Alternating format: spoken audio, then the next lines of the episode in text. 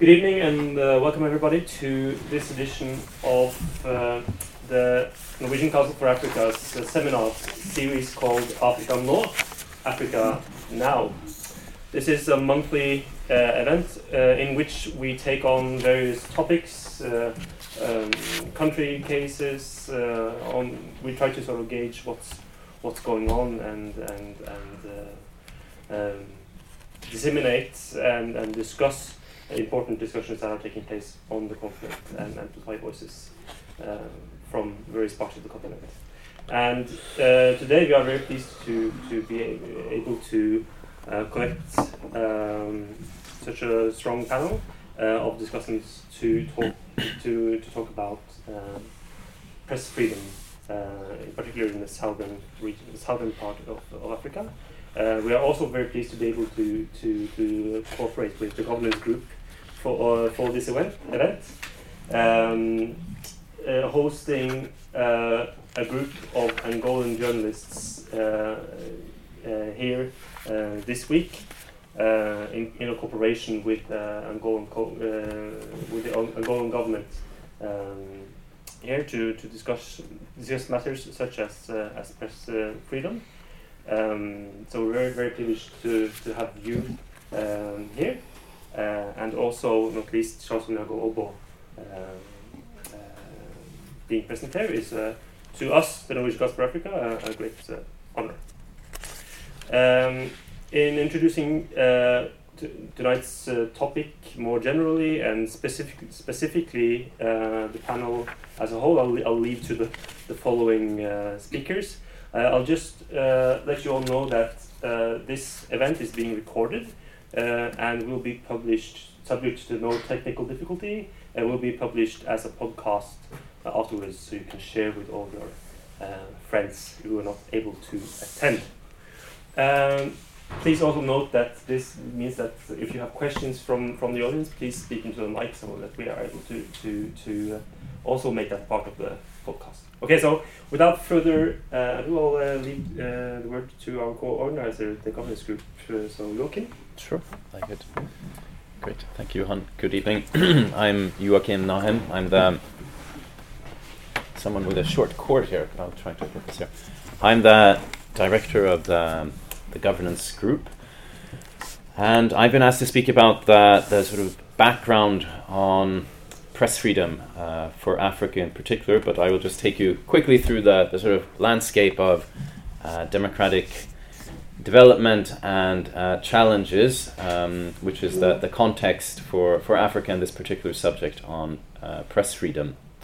Um, and also our colleague from uh, Angola, Brenda, will give us a update specifically on Angola uh, and press freedom and media environment there. So I will hand over to her when I've given a, a little bit of a background. But to get us started, it's, it's difficult to speak about press freedom without speaking about democracy or democratization um in a larger context. So, this press freedom is obviously closely linked to democratic governance, democratic institutions, and environment in a country. And if we look at the, the overall picture, uh, it is you don't really need to follow the news that closely to see that it's pretty dim. Uh, that there's been a sort of negative development on democratization. I can also just say, as a sort of footnote, you know, measuring democracy, we could have had a separate or probably several seminars on how you measure press freedom, how you measure democracy, democratic development, etc.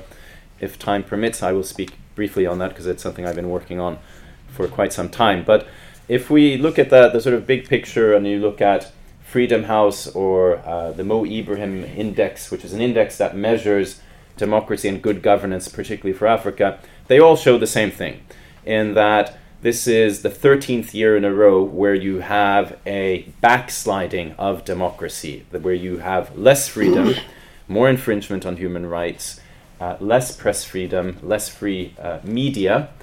But what is particularly worrying is that we're seeing that it's not just sort of usual suspects of authoritarian governments where press freedom or where you have a sort of negative development. It's that many established democracies, including from the West, which are seeing lower scores or they're basically seeing negative trends when it comes to democracy.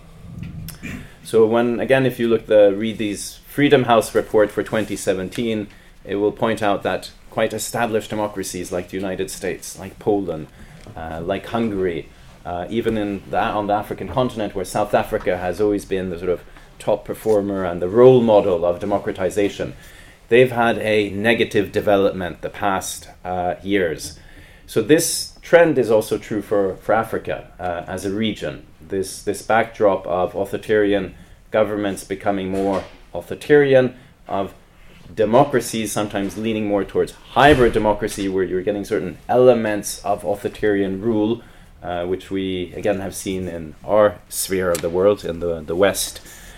Now, these are sort of important trends and facets for this discussion of press freedom because it also is sending a, a type of signal to countries where you perhaps have less press freedom that there, there's less pressure on them. There is sort of less, it's, it's harder for uh, governments in the West or under development aid to say, you know, why are you not doing this on press freedom? Uh, why are you not upholding rights?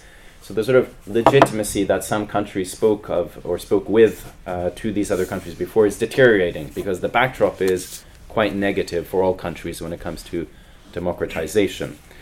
Um, now, when we speak about press freedom in particular, the other big trend that's happened in the past 10, 20 years is not just this overall uh, development on democracy.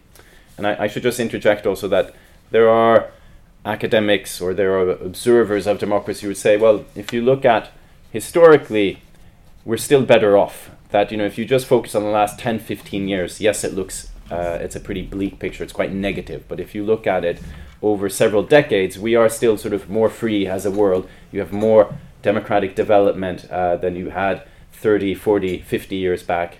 And these waves of democracies that we've spoken about, uh, even though we're kind of in a counter wave now, overall uh, the development has been positive.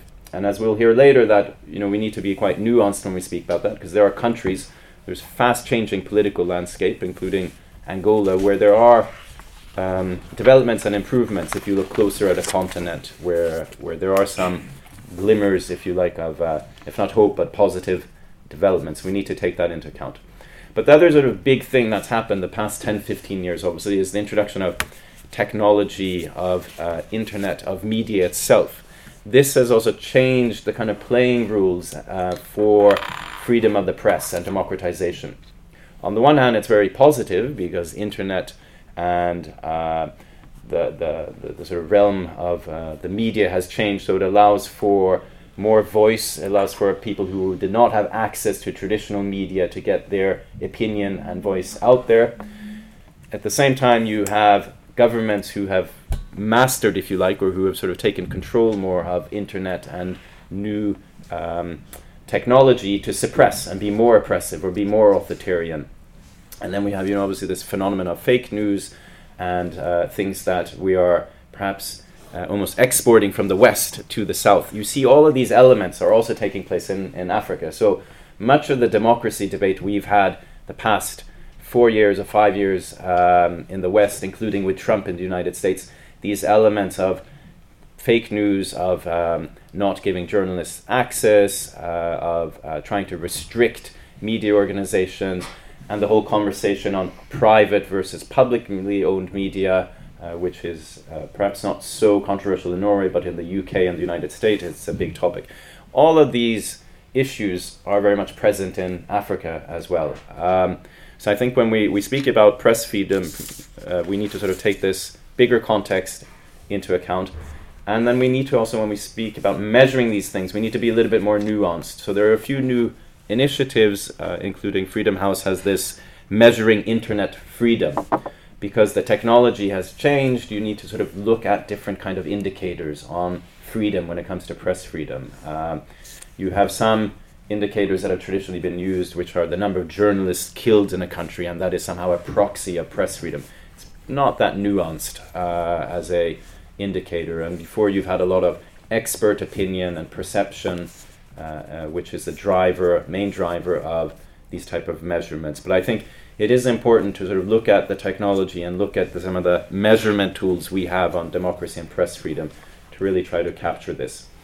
I'm not really, that was sort of meant as a, a broad swipe of the, the landscape, if you like, on democratization and, and freedom.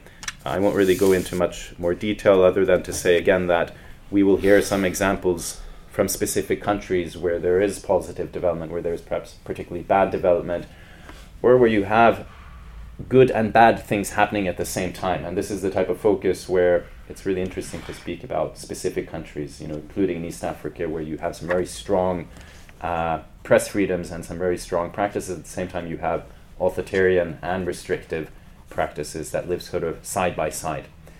But I think I'm going to ask uh, our colleague Brenda from um, the newspaper O País in uh, Angola just to give us a little bit update on Angola. The reason why we wanted to have this event is that traditionally, when you speak about press freedom in Africa, and you know, no offense, Charles, but it is usually East Africa, sort of usual suspects of countries. So we're quite pleased to be able to sort of have Angola as a country where you can speak about this topic because it's usually not a country that really comes up or participates participates that much in these type of debates. Um, so I would actually like to give the, the floor to our colleague Brenda to speak a little bit about uh, Angola and recent events on uh, media and press freedom there.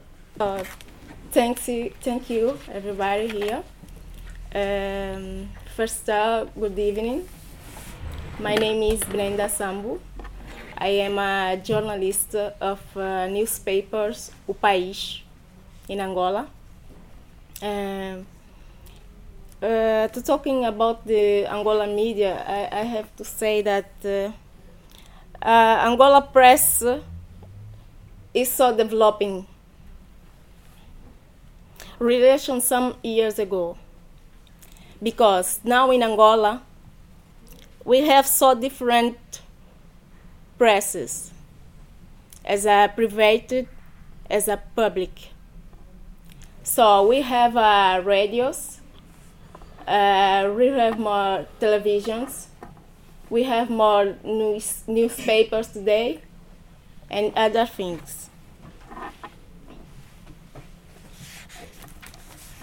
Other moment that Press Angola is living too is with a more freedom of expression, mainly in a public uh, press. Today, we can say that the public press in Angola just speak about everything employment, poverty, corruptions, something that didn't happen in the past. And I will tell you why that, that things happen just now. the more freedom of expression in Angola only happened with, because of president of Angola, as we know, João Lourenço, asked for a great openness of press freedom by the press. And in this moment, we are seeing that there is a competition between public and private press we can see it. I'm working as a journalist about three years, and I can see it happens. Uh, just to finish, I want to tell you something that our president say. there is no democracy without freedom of expression and the freedom of the press. So, in this moment, we are just in a good way, and I think that the things will just be the best in the future for us. Thank you for your attention.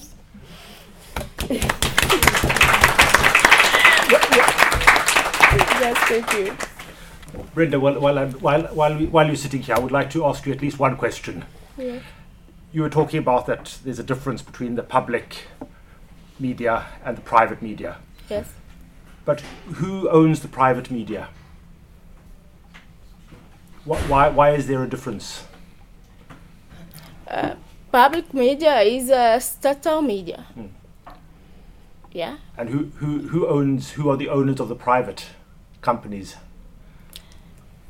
Uh, some some of government detains uh, companies private. Some, no uh, uh, more.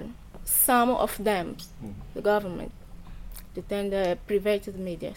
So mem- members happened. of the old regime, Yeah. Some of the go- government, gov- old government people and, and, and ministers and generals. Mhm. Yeah. Good. Thank you very much. Thanks.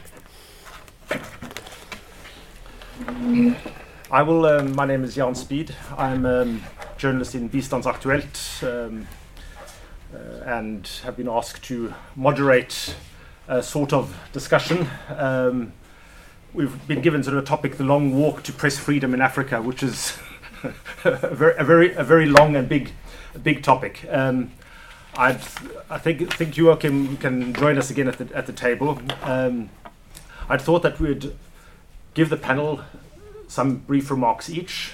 We'll have a little bit of a discussion here, but then would very quickly want to open up for questions from the floor, um, more participation as things go, as things go along. Um, we've already been introduced to uh, to, to Charles, um, who uh, has a long career in Uganda and Kenyan Kenyan media. Um, Joachim, we've also met. Um, our, we also have Bård Andreassen, who's professor at the Norwegian Center for Human Rights, and Maren Sabe, who's freelance journalist, um, part of the Norwegian investigative journalism group Scoop, and one of the um, sharpest pens in, in Norwegian media. So, um, welcome to you all. But I think I think we must almost go across the continent back to back to the east coast, or at least sort of partially to the east, and let's take t- take hold of the whole element of social media and governments' attacks or, or attempts to restrict the use of social media by activist groups. Uh, Charles, what, what is what is hap- what is happening? Will, will the governments manage? Um, I think yes. I mean, on a scale of one to ten, they'll probably uh, do a seven. And uh, and you know the reason for that is the and and I think it's important to look at the structural reasons why these things happen because the the if if you profile East Africa and most of Africa, the reason why you have a lot of, you know, where you tend to have press repression is where you have weak um, competition or opposition parties. So, the because the party system tends to be very weak in most of Africa, what has happened is that traditionally the media shifted and became kind of the opposition party. And that explains why you tend to find a level of repression and antagonism, which is sometimes you say, you know, uh, but so, so even liberal polities where the party system is weak, you will tend to see that. Now, that then relates to what has happened next because where you have a weak party system, you intended to have very poor aggregation of national voice. What social media has done is that social media has provided the infrastructure that traditional um, opposition and even civil society structures could not provide. So they have aggregated voices in ways which present threats to the political system beyond just being social media. So, so that necessarily means there is a greater investment in contesting, um, you know, social media. Now, um, so we, you begin to see across the board in Tanzania, they have levied heavy fines for bloggers. There are social media taxes. There are all sorts of rules of access, but all of them have something in common which a lot of uh, people miss. They don't just deal with press; they layer on other interesting things. So that if you see the Kenya Computer Misuse Act, if you see the Tanzania law, they all layer in benefits like um, privacy. Uh, you know, there are laws which, reve- um, like in Kenya, crackdown on revenge porn, uh, that uh, that they tack on hate speech provisions. So these are omnibus laws where you have 50% of it is stuff that you hate, but 50% is stuff that you like. So because of that packaging, they have been very, very successful in buying sufficient public support to carry them across the line in legislation and presidential assent. And, and that's why I'm saying that if you look going forward, for as long as you continue to have these privacy issues, uh, hate speech issues, even intellectual property rights, and as long as they layer those on top of those legislations, they are going to get much further than they would in an ordinary environment where they were strictly aiming to deal with restriction of, uh, of social media, for example, or the internet. And, and the board, how, how do you see this in the whole context of, of press freedom contra human rights? Well, press freedom is a human right, Hmm. and um, just as um, Not the press freedom belongs to freedom of expression, uh, freedom to have form yourself opinions and to share information. So uh, there's uh, very strong links, and we cannot think about human rights without thinking about press freedom. And uh, when we look about ebbs and flows in press freedom, we certainly have to think about human rights and how that how the human rights situation in the country usually is changing over time. It's changing all the time. It ebbs and flows, and uh, there are advances and there are setbacks. And today there seems to be a setback globally, as uh, Joachim was talking about. Uh, but there is not just black and white in Africa as well. Uh, there are societies are have different layers. And if you look at some layers, you will find certainly one picture which could be bleak and negative. On other sides, you can find positive developments. Uh, I've uh, I've been to Kenya for the last 30 years and followed the media, not so much actually as a specialist, but I've used the media very much. And I can see that this ca- this country has had, particularly in the 90s, got a huge amount of of magazines, um, of uh, weeklies and monthlies that were, were able to dig deeper into society, while sometimes the media would be more superficial. But I'm also, I don't know if you will agree with me on that, but I, I'm more, still I'm quite impressed with Daily Nation as a, an important paper in uh, in uh, in Kenya, in terms of allowing uh, opinions um, of readers, in terms of doing some level of critical journalism. Uh, I must say, but it, it goes in a little bit of ebbs and flows. The pendulum is swinging, and uh, that has to do with the type of journalism very often that is carried out. If you have journalism which is going towards and close to power, that is when the troubles start to be, start to, to develop. And in Kenya, uh, as in Tanzania and Uganda as well, I presume, uh, the issues of corruption uh, and political power certainly is uh, at stake. Um, so these cases where you find attacks on journalism, which you do, and there are more of them now than there used to be some, some 10 years ago, at least in Kenya, um, is connected with uh, journalists who would like to look into police brutality, uh, disappearances of people, uh, illegal killing of people by the police, um, uh, corruption certainly, and these issues which have to do with power. So that is, and you might be right about sort of the, the, the how how secure a government is might influence how it relates and reacts to to critical journalism.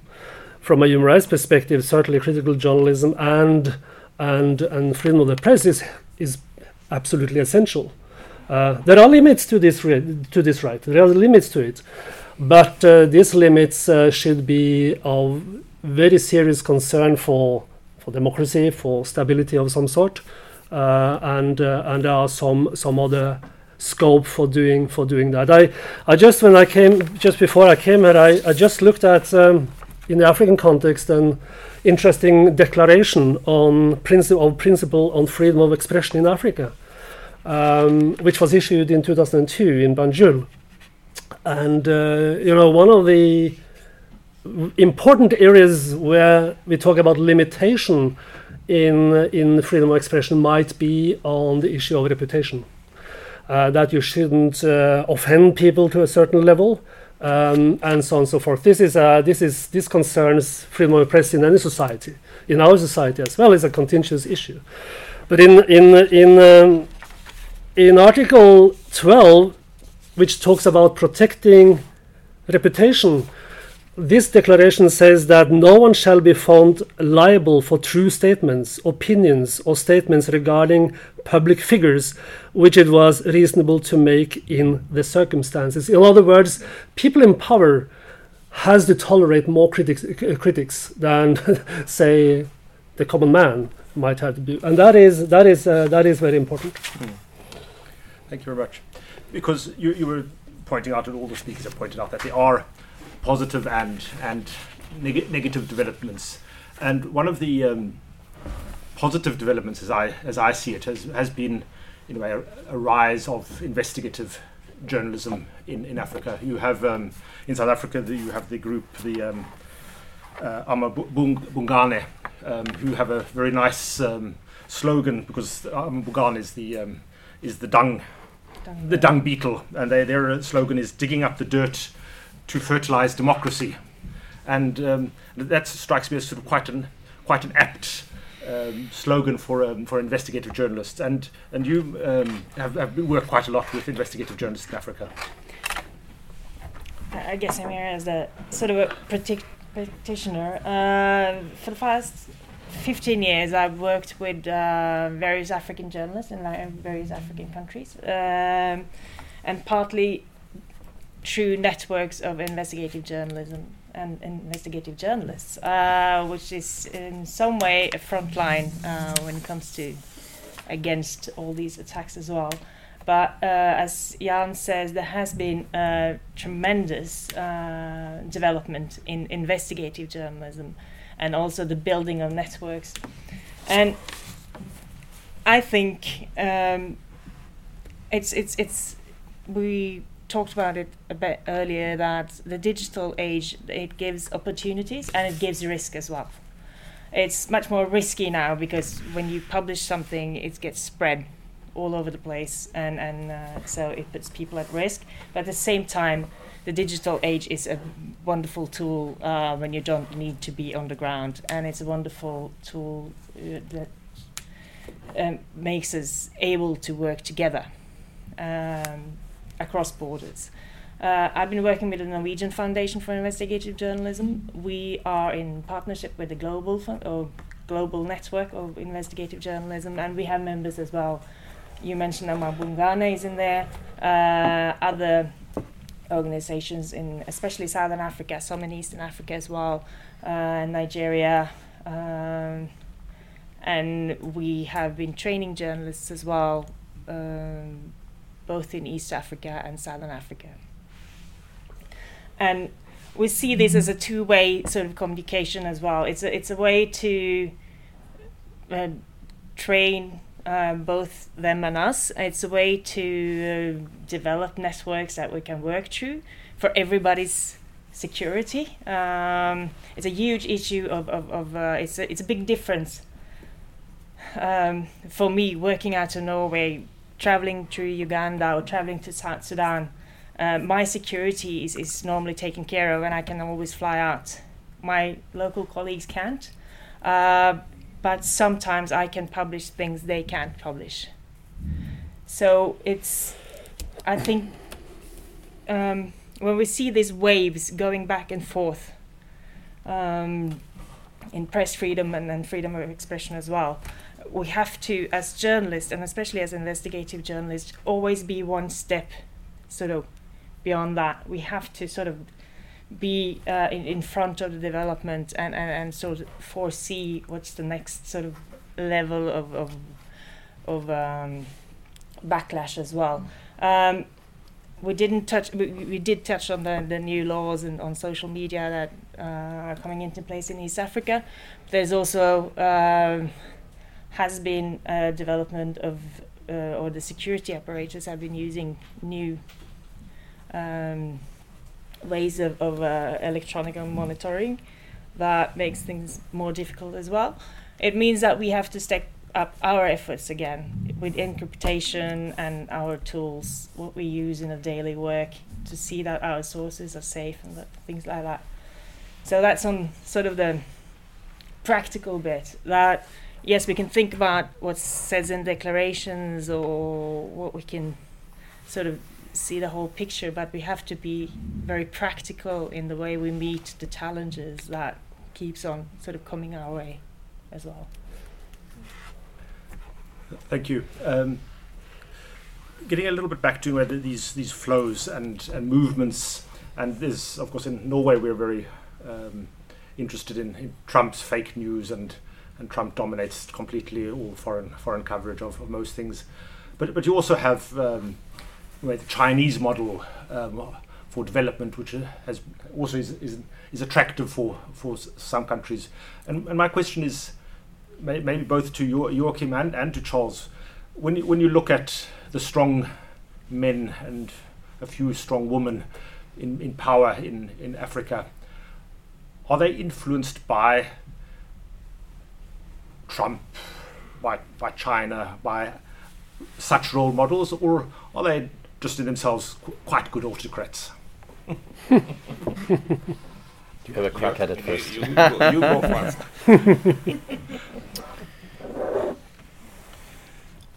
I mean, it's perhaps if you speak of Trump, it's a little bit early to say, but I, I think people are following closely. I mentioned this thing about legitimacy is that you know the standards that we have on press freedom or the sort of countries who try to uh, push this agenda at the UN uh, either in sort of soft ways in, in terms of declarations or sometimes we'll use a stick in terms of saying either using aid or trade to promote democracy, promote human rights and press freedom. That game has been weakened tremendously, obviously, by Trump and others, because it's very difficult for the United States through other channels to sort of say if you don't respect uh, press freedom or rights, we are going to sort of cut a uh, a trade deal with you. You have countries like Canada and maybe a little bit Sweden who who sort of flirt still with democracy, aid, and trade. But I think you know the United States has also tried to sort of separate these things. So that's in terms of legitimacy. But in terms in alternative models, I think you know the Chinese case is very interesting because if you look at um, corruption on the the face of it, you know, China has sort of gotten tough on corruption, and part of that is not so much investigative journalists, but that they have their own investigations. They're holding quite powerful people to account. In the same way, what I think you know autocrats can learn from that is you can use the kind of fig leaf of good governance and democracy, it be it against corruption uh, or using press freedom and media in a very selective way to get rid of your opponents. So again, under uh, the rubric of, of uh, free media, planting stories, or uh, using um, uh, stories to essentially weaken your opponents. That is something one can kind of learn, and I think that is sort of a model, a more cynical model, where they, they co opt democracy or they co opt some of these things about media and press freedom to essentially have a uh, political game. And if you, you look quickly across Africa, sort of what we call the the the bright spots or what we call the positive developments. We should not forget the north. Also, Tunisia is the only country that's ranked as free uh, in all of, um, uh, or has I'm sorry, that in the the Arab and North Africa is the only country that's ranked free. If you look at Tunisia, you look at Zimbabwe, sort of recent countries where there's been some opening, uh, the Gambia, um, and, and to a certain degree Angola. These are countries that are still driven very much by strong men, if you like, uh, with not so much Tunisia, where you know one should be maybe a little bit skeptical to some of the opening up, and if it's anti-corruption or if it's press freedom, does it actually hurt themselves or is it being used for other means? So I think that sort of begs the question on how free it is or for what purpose they're using some of these opening ups. Um, I, I think uh, Trump and the Chinese really don't uh, have not uh, particularly enamored the Africa strongmen and women. And I think the single most influential person um, for the African strongmen has been Lee Kuan Yew. Mm. And I mean, the, it's it's it's it's uh, once you mention Lee Kuan Yew, you kind of you look chic, you look a chic dictator, you know. a kind of a Louis Vuitton dictator. You know, you are terrible, but you know, you've got. Um, and, uh, and and and you know, one of the things that uh, um, happens is because the the problem with the Chinese um, uh, model or even Trump is that you know it's it it contains something which is very problematic for a lot of African politics because Africa has moved to a place today where you must acknowledge some form of political openness or competition. And, and, and that is why you know uh, the Singapore model is very attra- and it became the basis for the development state which was uh, played out I think best in Ethiopia and places like uh, Rwanda. Of course, has unraveled very badly in uh, in Ethiopia, and perhaps very good effect. But I think that that is where uh, a lot of the attraction came from because there is this conversation in Africa about what uh, uh, people call the authoritarian bargain. In other words, for accepting authoritarian rule, what did you get? And I think the the premium out of that has been very finely described these days. And uh, I think that if you play the game well, and you know there are leaders who do that very well, you basically uh, get by. And I think that that model will probably continue uh, a little bit more. For I myself, I think it has about another two or so years for reason which we can, you know, talk later. And I think we might see another shift.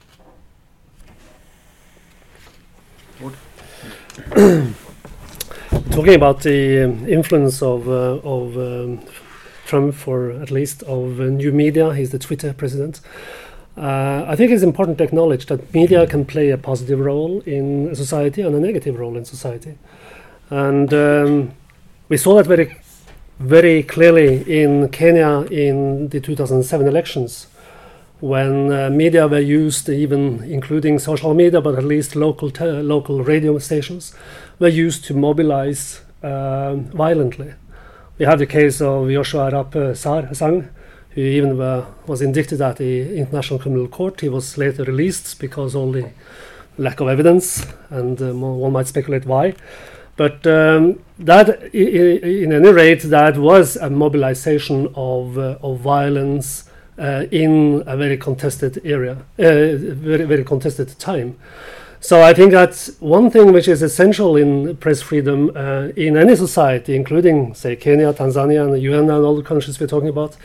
Uh, is that you have a discourse inside the media, among among the press people, among that you have education, that you have teaching, uh, investigative journalism being taught, and uh, that you are that this is a continuous process.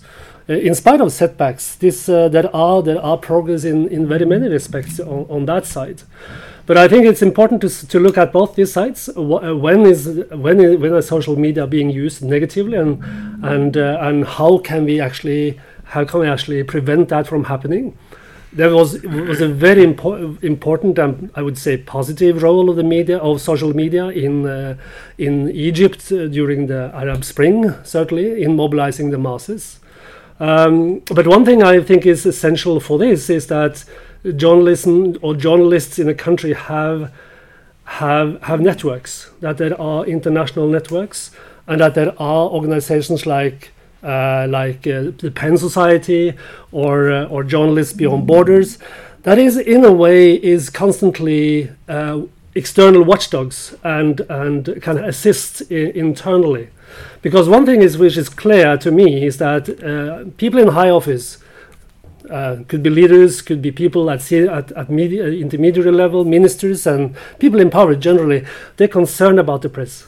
They they read the press and they are concerned about the press because they are usually they are in very competitive environments and they can easily be attacked by others for many reasons, but they are very concerned about their own reputation and and and, and uh, about their about their status in in the public, including Trump, including Trump, absolutely, absolutely. But, but, that, that actually brings brings me to to, to another question, which I think I'll start we'll start with Charles. We we talk about the press and we think maybe very often of traditional newspapers, which even in, in Africa have minuscule circulations relating to relate in relation to, to the population groups. Um, you have, of course, radio and, and TV. Now you have the social media. But all of this is against the backdrop of a growing youthful population. And I've seen in the way with the whole discussion about um, uh, Bobi Bobi Wine and his um, his music videos and his use of social media, and then of course the attacks on him by by the Ugandan government. This was all put into a context of the youth, mobilizing the youth, talking for the youth. Who who actually does express the youth's voice today? I think I think that the beauty of it is that it is very dispersed. Mm. There is no single leader, and it makes it very difficult to repress it, um, or to to buy the, the the guy or guy, you know lady off. But but uh, you know just just an example with what happened in Uganda with Bobi Wine. Uh, President Museveni is a very very thick-skinned man. eh? He's Hmm. gone through a lot, and uh, he he doesn't flinch very easily. But uh, but but uh, but one of the things that happened after the arrest of Bobi Wine, there was like a huge campaign, and something unprecedented happened. In the space of two weeks, he gave two televised press conferences. One of them lasted five hours. Um, so I was sat in my cold living room in Nairobi watching through this. But the other thing is that in the space of 10 days, he wrote four blogs on Facebook to respond. That had never, uh, you know. No, no, so in the space of 10 days, he wrote seven blogs to, you know, to respond. So, I mean, it was just an incredible testimony of, uh, of, uh, of, of just his own reading of the power of this. And I am told by uh, people who know his habits that he, you know, he counts his retweets. Counts his retweets and likes. so, and and drives him totally crazy when when he when he does something and he gets uh, 1,000 retweets and Bobi Wine does it and gets 15,000.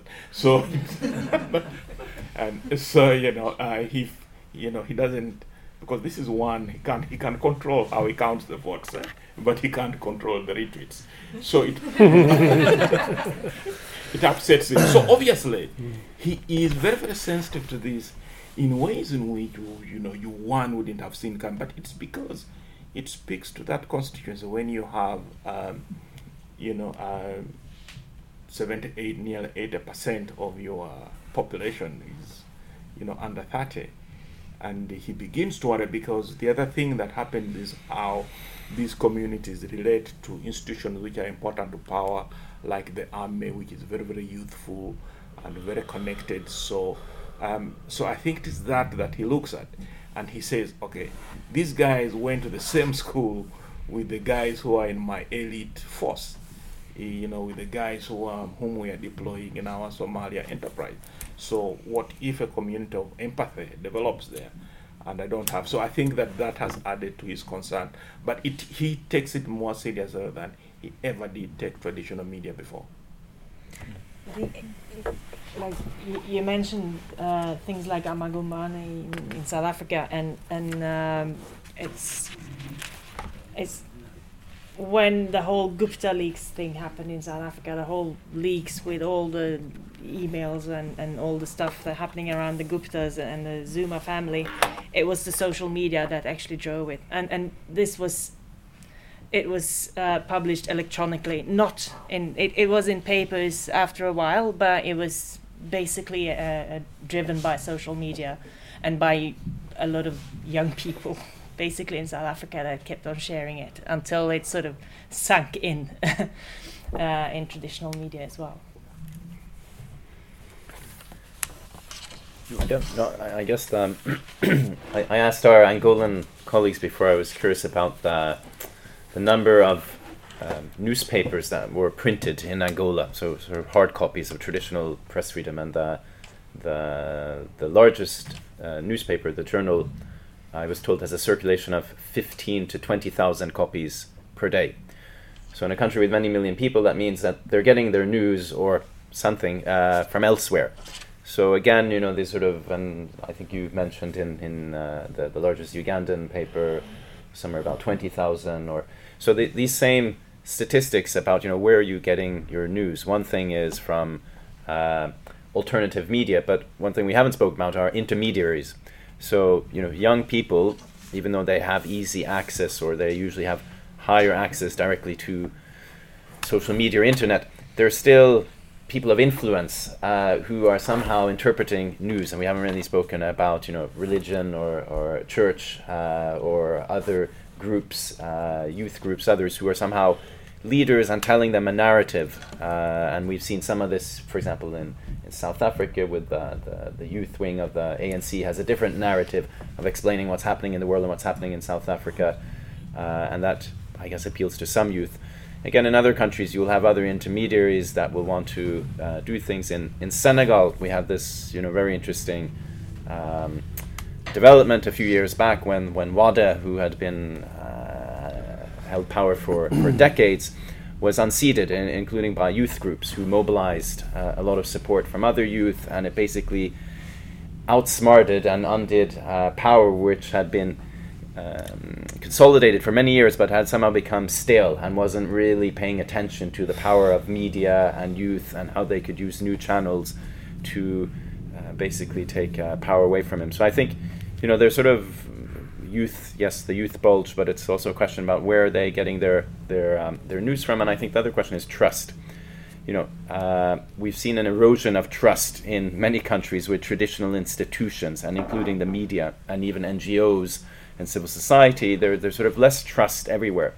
So it sort of begs the question of sort of where youth, where who they're going to trust, and where are they going to get their news from. So I don't necessarily have the answers to that, but I think that is a big question uh, in the years to come. Where are they going to turn to see and interpret the, the world or their country? I think that's very important uh, and very interesting. It has to do with accessibility. Uh, what kind of media do you ex- are able to access? And uh, we have to f- to remember, uh, talking about Africa, that very much of the discourse, very much information sharing, doesn't happen due through newspapers. A lot happens to TV, certainly, but there are other more informal media, if you can call them that, which are important, like you say, the church, or, or churches, or religious communities, where people usually go, different from this country. So they usually meet there, and they are not just uh, just not for for service traditional services. They're also sharing a lot of other concern and uh, political issues are being brought up. But I think that's uh, that's uh, that's a very important channel. So there is also one thing with the uh, with the digital media and the social media that which I don't know too much about, but this is a claim that they are being compartmentalized. So you communicate with the people of your own group or people you agree with mainly. So you don't get that critical critical sort of opposition that you probably need in order to develop your, uh, uh, your opinions in, in a free and dialogical uh, way. Yeah, thank you very much. I, I sort of in, in this discussion, I suddenly also sort of thought about the whole issue of talk radio, which is strong in South Africa. I know, in for example, in Liberia, talk radio prior to all the elections, there's there's, there's umpteen stations where people basically just phone in and talk and tell and argue and mm. criticize, and that's one of the sort of the most sort of dynamic, popular sort of mediums in at least in, in, in certain in certain in certain certain countries. But uh, getting back to the whole issue of um, what what will people trust in the future, I suppose that varies from from country to country. I was in um, Ethiopia prior to um, to the, the, the change change in government, and there it was very clear, at least in certain areas, that they trusted the diaspora websites. Mm. That that was where people were getting getting influence and, and were basically getting instructions for Mhm. demonstrations. And the question is, in, for example, in East Africa, what do people trust, Charles? Well, East Africa, you know, the, the media is fairly entrenched, eh? Um, so the it is it's it is still shared. I think that in terms of their influence, if you look over the 10 years, they have, as Joachim says, it's declined 30, 40%. But, uh, but, but that is very influential. And, but there, there, there are two other things which um, I mentioned today during our separate discussion in the morning is that there is a growth of, um, I, I, don't know that happens here, closed groups, closed so, social media group, and they run in the millions. And, uh, and I think that a lot of those closed groups have a bigger reach than any other formal media. And so there is a system of, uh, of trust and who does so. So you have this group of curators that emerge in that group now. There is the you could say what there's too compartmentalized, too isolated, but also the evidence shows that people belong to many different groups. So even within the context of closed groups or sharing on closed Facebook, or you do actually get some kind of diversity. So my own sense is that a lot of that is going to grow. The other thing that we're seeing now is, you know, music has become a very, very powerful platform. Hmm. Um, It's it's um, the it's it's it's if you take a you know if you take a country like Nigeria, Nigeria goes a year without censoring a journalist or banning, but Nigeria on average bans up four songs a month. So and uh, and and uh, so they and so f- you take Bobi Wine, you know there are some of his songs that cannot be played but he can express himself uh, fairly freely on his social media platforms. So, so that is a growing because there's a whole new language, a whole new terminology, um, you know, that is developing. A lot of it uh, couched in local pidgins and creoles, which resonate with young people, which has function to turn music into a very, very powerful force, probably in ways we last saw in the independence and immediate post-independence era. So, in any discussion about about uh, political commentary and uh, debate and its repression necessarily has to look at what's happening in the music space too. Thank you very much. Um, now I would like to open up for questions from the floor.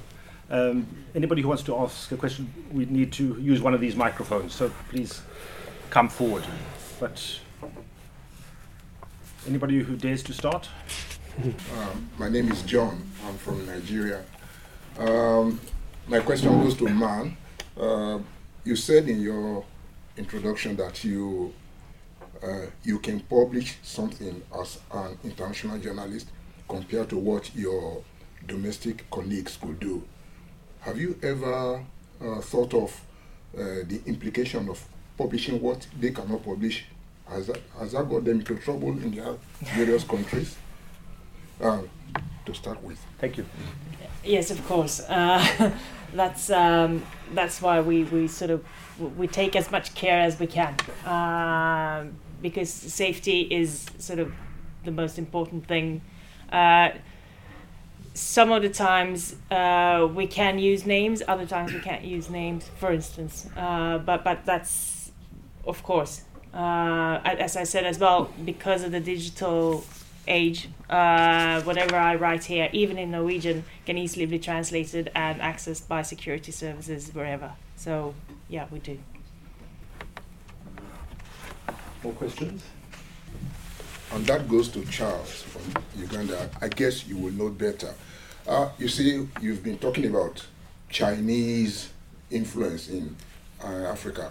You see, the last four, three, uh, four, five, six weeks, I've been reading in the social media that, oh, Africa has been taking a lot of loans from the Ch- Chinese, and then that's getting them into trouble. The Chinese take their infrastructures or whatever, particularly from Zambia and that has um, I don't know how to put it. That has irritated me. Is it a fake news or is it a real news? So I guess you will know better. That's why I'm asking now. Uh, it's uh, okay. It is you know, if you look at the stock, if if you look at Africa uh, collectively as a single economy, for example, the stock of Chinese debt, I think, is 14%. So, in real terms, it's it's it's very um, it's it's small, but uh, but the narrative the narrative is um, for for very because it tends to be very visible.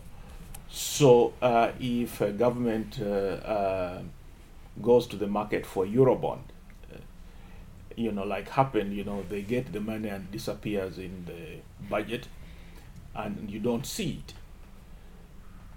But uh, with the Chinese, then you build a very big railway, and it's it's you know it's easier to talk about. In fact, um, you know, I was just reading that if some of the important creditor discussions today in some of these African countries, the Chinese don't even sit at the table. It's too small. A lot of it is too private because money was cheap and the guys gorged on it. So most of it is actually held by, uh, uh, you know, uh, international financial institutions. So in in some countries, the component of the Chinese debt might be huge, like in Zambia, but but but that tends to be the exception. But even in Zambia, actually, if you look at the profile of the debt, um, you know, the Chinese one is is still it's it's probably the single largest held by an individual, but as part of the total pot, it is uh, still fairly small. Okay.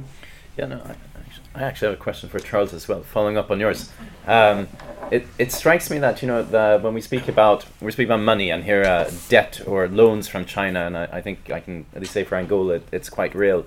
They are, are quite indebted actually to uh, the Chinese, uh, or and generally have a lot of debt, including to China, which is their largest creditor.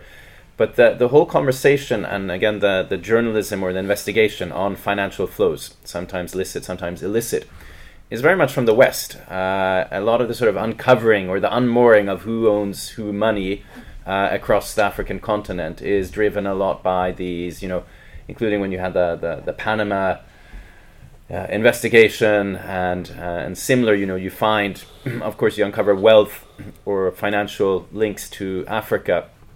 But a lot of this is sort of a, a discourse and investigation that is mainly, at least from what I can observe, taking place from the the West. Uh, you know, so what is, why isn't there more kind of uncovering, more investigative journalism in Africa, looking in terms of follow the money, right? Because this is sort of will always take you interesting places. So who does the government owe money to?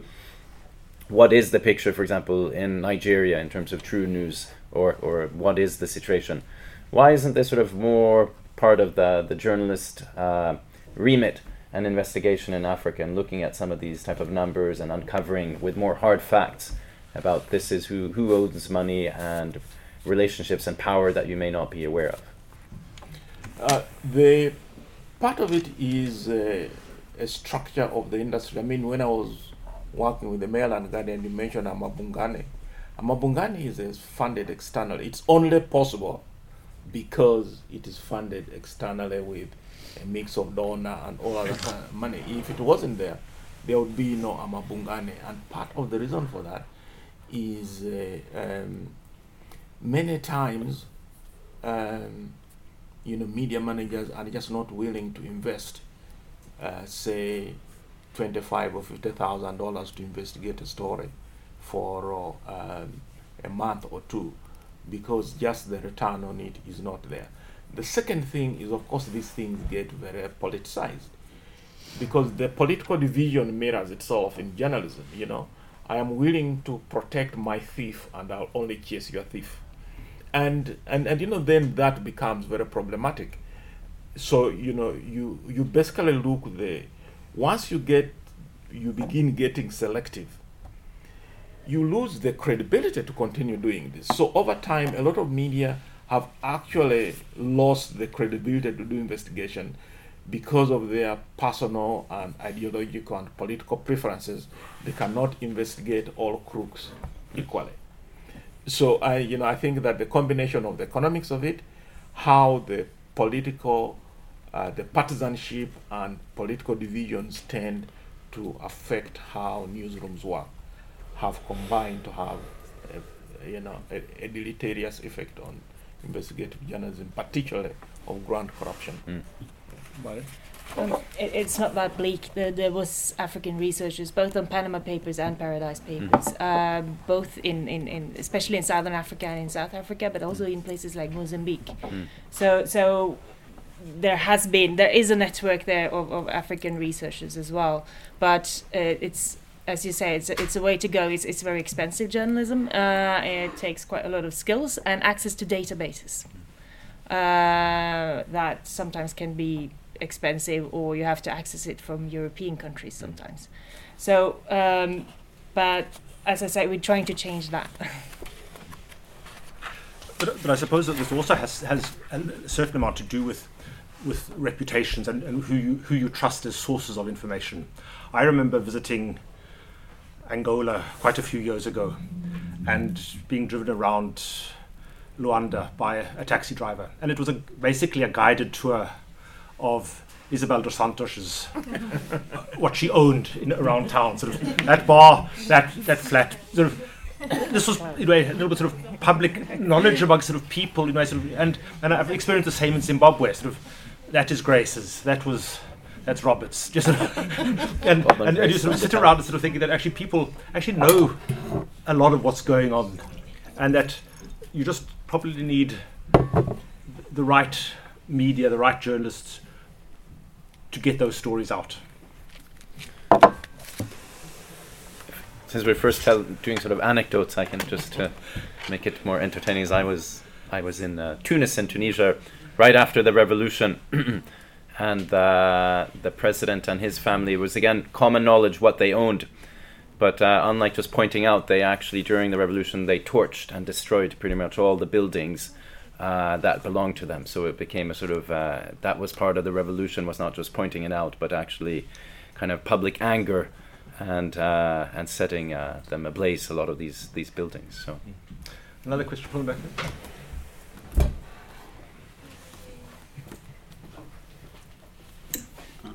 Sorry. my name is uh, Garabzi. I come from Uganda.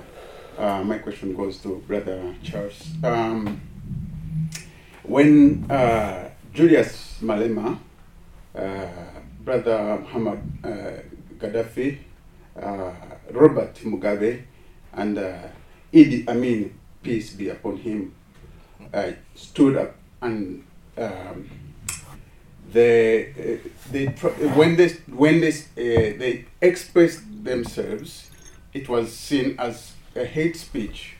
Uh, can you please uh, enlighten us about uh, or even the limits where hate speech is? Is it only limited to journalists and citizens, and our leaders can't have that kind of freedoms? Thank you. Um, I think I think I think the law basically applies to, or or the definition of hate speech to the extent that it re, it leads in um, usually in Africa the consequences are very dire. Uh, people get slaughtered and um, chased away from areas where they live. So um, now politicians do it, journalists do it, and you know the presidents do it. The difference is that the presidents are powerful enough, uh, and at home they can protect themselves.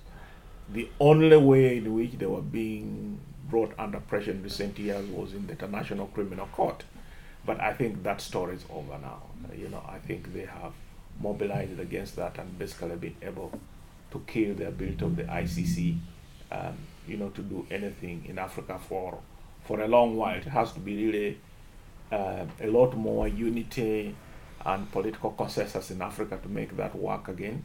So you know, you're right that as of now, uh, the leaders can get away, or you have to be the kind of leader who will get in trouble with the powerful international forces. So if you are a leader who has friends in the West or in the East or something, you'll get away with it. You'll be protected.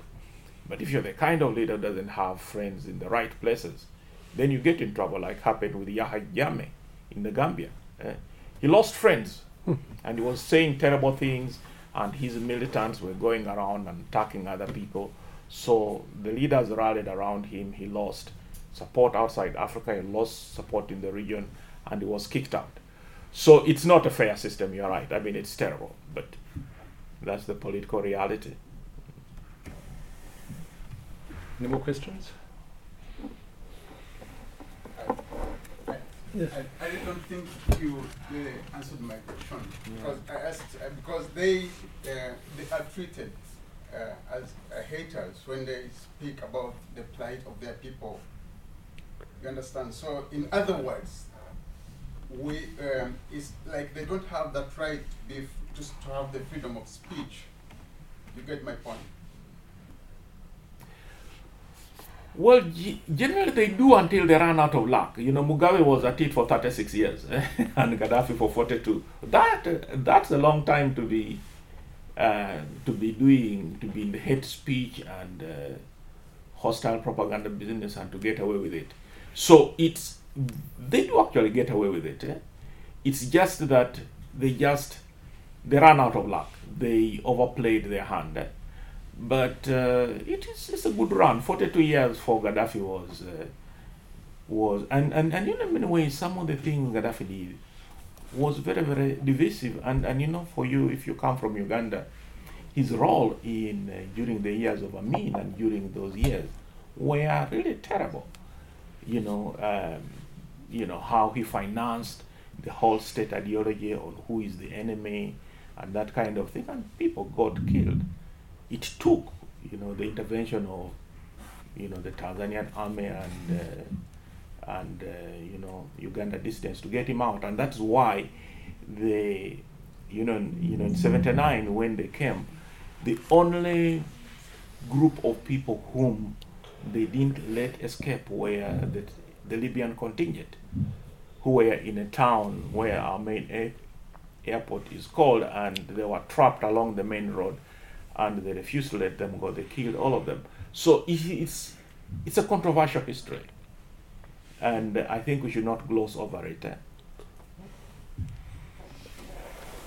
Um, Hello uh, again. Uh, I um, my name is. I don't think I introduced myself in the beginning. So I'm, I'm my name is Johan. I'm the director of the Norwegian Council for Africa. Um, I have a question regarding. I mean, we've touched on it quite extensively throughout the discussion today, um, but I just want to sort of bring back the sort of uh, take us a bit back to the to the title of the seminar, "The Long Walk to Press Freedom on the Continent." Uh, we've been touching on issues regarding public and private um, uh, financing for for uh, for press organizations. We've been talking about um, the sometimes minuscule uh, importance or, or outreach of traditional media. We know from from from our own context, press press context, that uh, uh, income is is failing for the, for the large uh, media houses, and, and we see that investigative journalism, for instance, and and sort of in-depth journalism some, sometimes uh, suffers under the general trend of, of lack of finances um, for for journalism. Um, we also um, have noted that there are, of course, I mean, obviously there are there are shortcomings to publicly publicly owned uh, or um, a large dominance of public uh, media houses.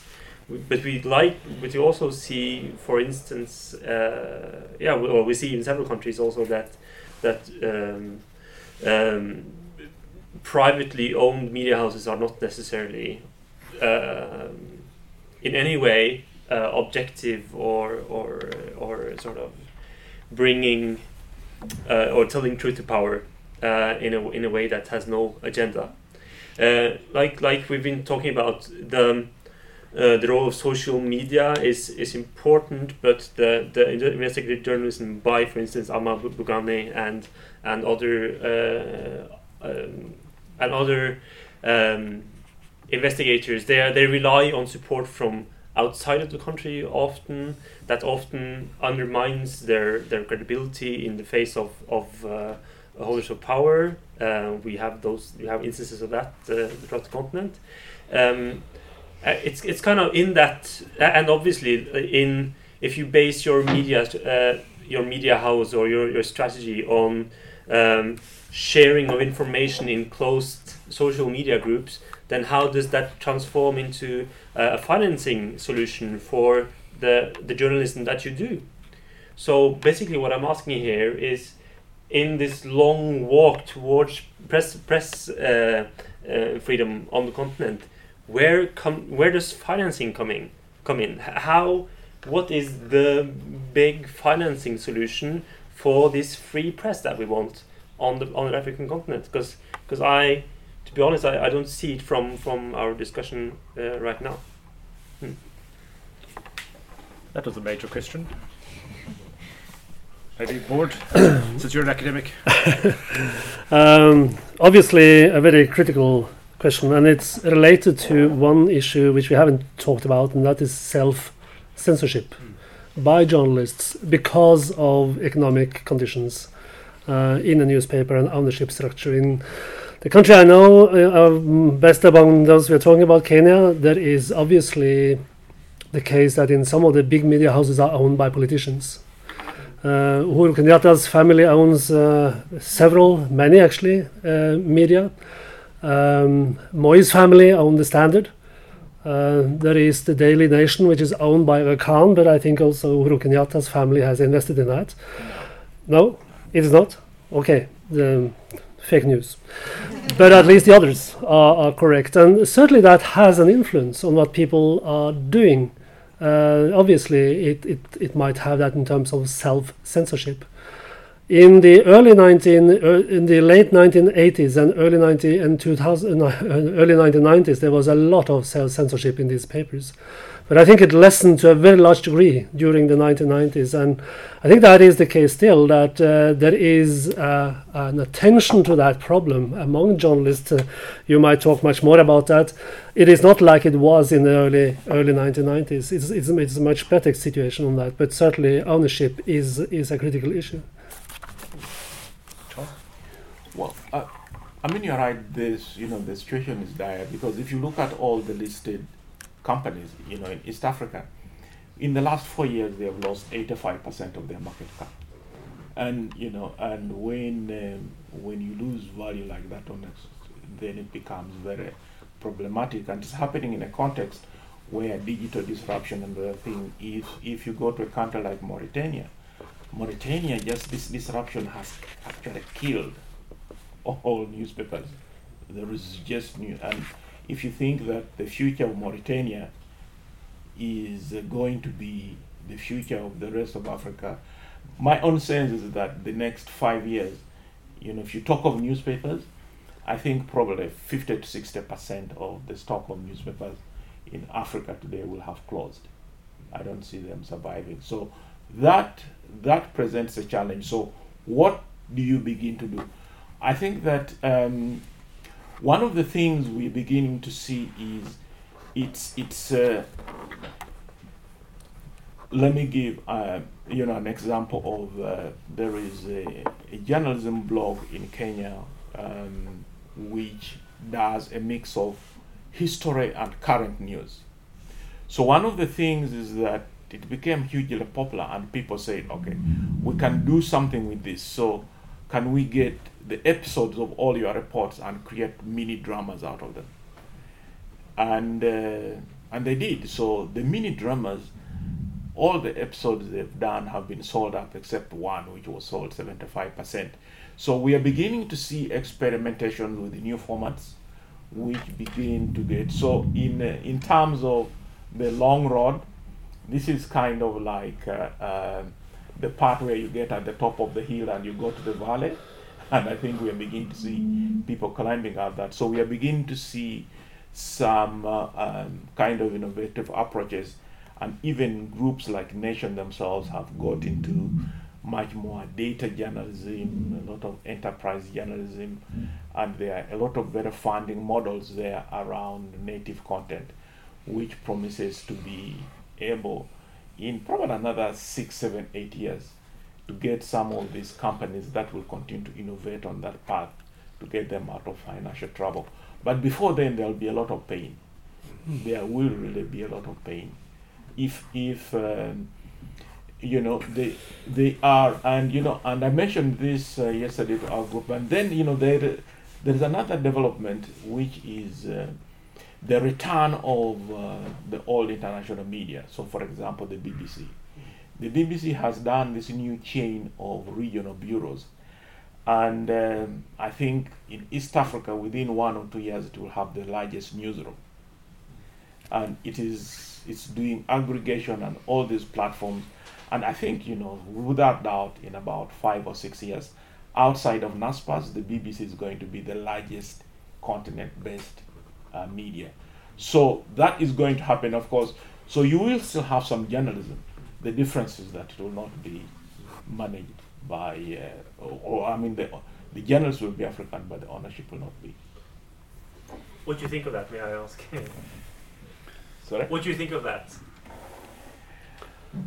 it's a disaster, but it's it's uh, it's it is a real disaster. If if you see, um, you know the new you know the BBC newsroom now is three hundred people.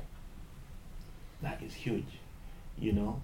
Um, in another one or so and because everyone else is ranking, within another one or two years, it will be the biggest, and it takes the best and is replicating this in West Africa is going to do it in Southern Africa. And uh, and and then if you see the digital media licenses, it's a, the digital TV licenses that have been um, given out in Africa. If you go in the granular details, all of it is Turner Broadcasting and all sorts of international media. So as soon as particularly the issue of white spaces frees itself up and uh, people are able to get in there and broadcast, I think that that space will largely be dominated by international players who have the technology and the money to invest in it. So it will be a long period of marginalization, I think, for for uh, for African media as we know it today.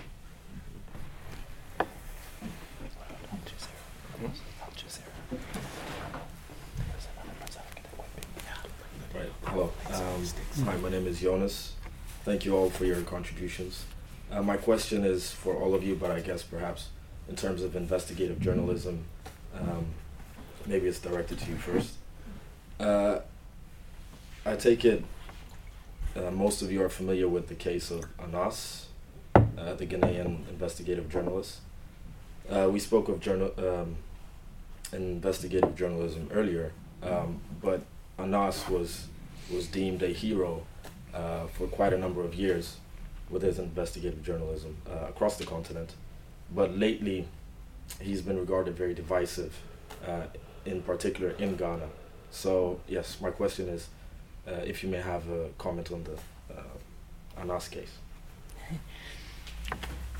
Um, uh, yes, I know the case, and I've heard the criticism as well. Uh, and uh, I've met him several years ago, but I've sort of, I think there's something in that criticism.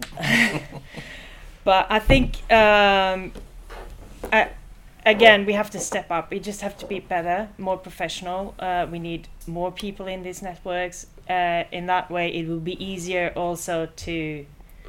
Uh, sort of demask false prophets. Um, it's I think uh, I, I, do share the the sort of um, uh, it's it's a problem of funding, it's a problem of, of, resources, but I think again the only way we can counter that as well is more professionalism, more training, um, more networking to try to to sort of counter uh, whatever things creeps in, uh, like the case of Anas as well. I think if, if, if you had a stronger network in, in Ghana, he would have been exposed a bit earlier. Any other comments? Um, yes, I think I think people like Anas played a very important role at an early stage, going in areas where uh, people went with and just opening up the space of what is possible and I think he's run into trouble. But I think that the bigger problem is uh, my main criticism of investigative journalism in Africa. It is just this obsession that you have to get that investigative journalism means catching someone with his hand or her hand in the cookie jar, stealing. So if if you see the biggest issues in even something that can be investigated at very low risk, like pollution, deforestation, which I think are a much bigger issue for, you know, that, that these things are possible to do at totally no risk. Um, it might still cost money, but the political risk is zero. So I think that the problem with investigative journalism is, I I think the bigger problem is that it is too narrowly focused on getting the crook and making the big headline. It's not really, um, you know, investigating. I think the issues which, if you bring to light and there is intervention, can change life. Thank you very much. We are now um, reaching the end of our um, our time. Um, I just thought, as a final question and uh, as an opportunity for the panel to to sum up, in a way, basically ask we're this long walk to freedom. What um, what sort of journalistic skills should one do you think one should prioritize in the years going forward? Uh, Charles seems to have an optimistic view that stretches from sort of two to six years forward, that something good might actually happen. But sort of, uh, if you were to advise a sort of a young young journalist, what, what sort of skills sh- should I aim for? What, what what would you say? If you, if we start with Charles. I think I think that uh, she, she touched on it, and you know because a lot of the resources that are necessary today are available online, and I think that the information challenge itself has become smaller.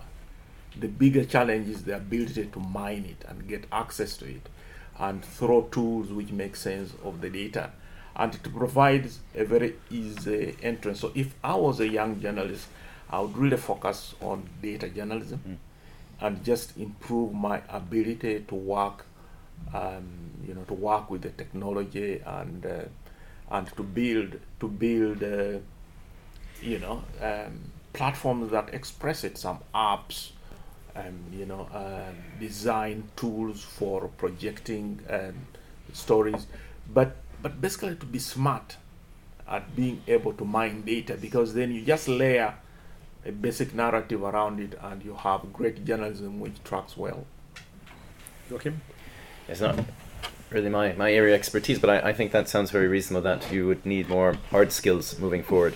Meaning that if you are going to be able to understand and transmit knowledge on things that uh, require uh, you know an insight. So I think again you could say finance, economics, you know, an understanding of how markets work, how this question about you know the, the debt to China, uh, it requires some understanding of exactly what how does debt work you know how do how are loans it's it's a pretty complex picture if you're going to sort of uncover how a country is indebted so i think that that requires some sort of hard skills and understanding uh, to do that but if i can make one final comment is is uh, we've obviously focused mainly on the african continent but the the one thing we haven't discussed which is sort of caught really the media headlines and if one was going to take what is a pretty tragic and shocking event and turn it into something positive. It's obviously the murder of Khashoggi, the, the Saudi journalist who was murdered in the, the Saudi Arabian uh, consulate in, in Istanbul,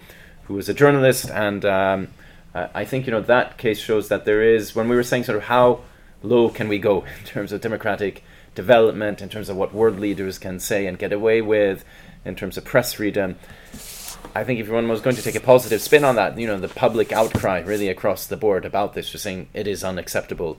Somewhat uh, ironic that leaders like Erdogan is all of a sudden defending, you know, the the journalists and uh, inalienable rights of freedom of expression. But still, I think that has that case has touched something about saying that is just wrong, and that powerful countries, powerful people, should not get away with murder, and especially not murder of a journalist. Uh, then obviously you have lesser known cases like the Maltese journalist who, who uncovered corruption and was, uh, uh, although she sort of in certain circles has gotten attention, and that case uh, has perhaps not gotten the attention globally that it deserves, uh, and this happening in our own hemisphere, if you like. Um, I do think that these cases do still evoke some kind of um, shared universal values about the value of journalism and that it's just wrong uh, in the case of the Khashoggi murder. So I, I, think if we're going to be positive about that, uh, I, I, think we're sort of maybe it can do something for uh, the universal protection of, of journalists, which was be which was under pressure, like democracy, like human rights. Mm. Um, so in that sense, I would maybe take a tragic event and say there can be something optimistic or something positive coming from it. What? Well, as it was said, being smart is always smart, and I think that's uh, the new technology gives a lot of opportunities that you have to utilize. But I think that the future also lies in developing high ethical standards, which is touching on the case you are discussing. High ethical standards, which needs to be nurtured all the time, learned anew, and discussed all the time. So I think that's very, I think that's um, very important, and that's part of what we call professionalism, I presume. Uh, professionalism uh, about ethical issues. Uh, and lastly, I think it's important to be concerned with not just the high-profile cases and issues, but with with conditions on the ground among common people, expose things which are going on in society, in small societies. There is a lot of change going on in small societies. Uh, among NGOs, among local community uh, communities, um, in economics, in social affairs, uh, in schools, and all that. So I think that that is uh, to have a focus on what really matters for people um, in their daily lives is is very essential. I agree with Charles as well. Uh, we usually say when we go around doing training for journalists that they have to learn their country's access to information laws. Uh, access to information laws are actually implemented in um, African countries that you wouldn't think you had them. uh, which means that as a journalist, instead of running after some politician that don't want to speak to you or maybe even hurt you, you can try to get the documents. And that's getting much easier. Much more documents are online, much more, like you said, mining data sources, uh, getting official documents off the internet the governments put them. Even the Angolan government put a lot of stuff online that everybody can access. So so it's it's learning those skills. Uh, it will make journalists both safer. Uh, it's it, it, it it takes less time than actually running around, and it's uh, it's uh, well, it's a good thing. Oh, it's it's gold. Basically, learning the access to information laws. Um, I know East African countries have, have been implementing them for the past like two or three years. Good. Thank you very much. A hand for my panel.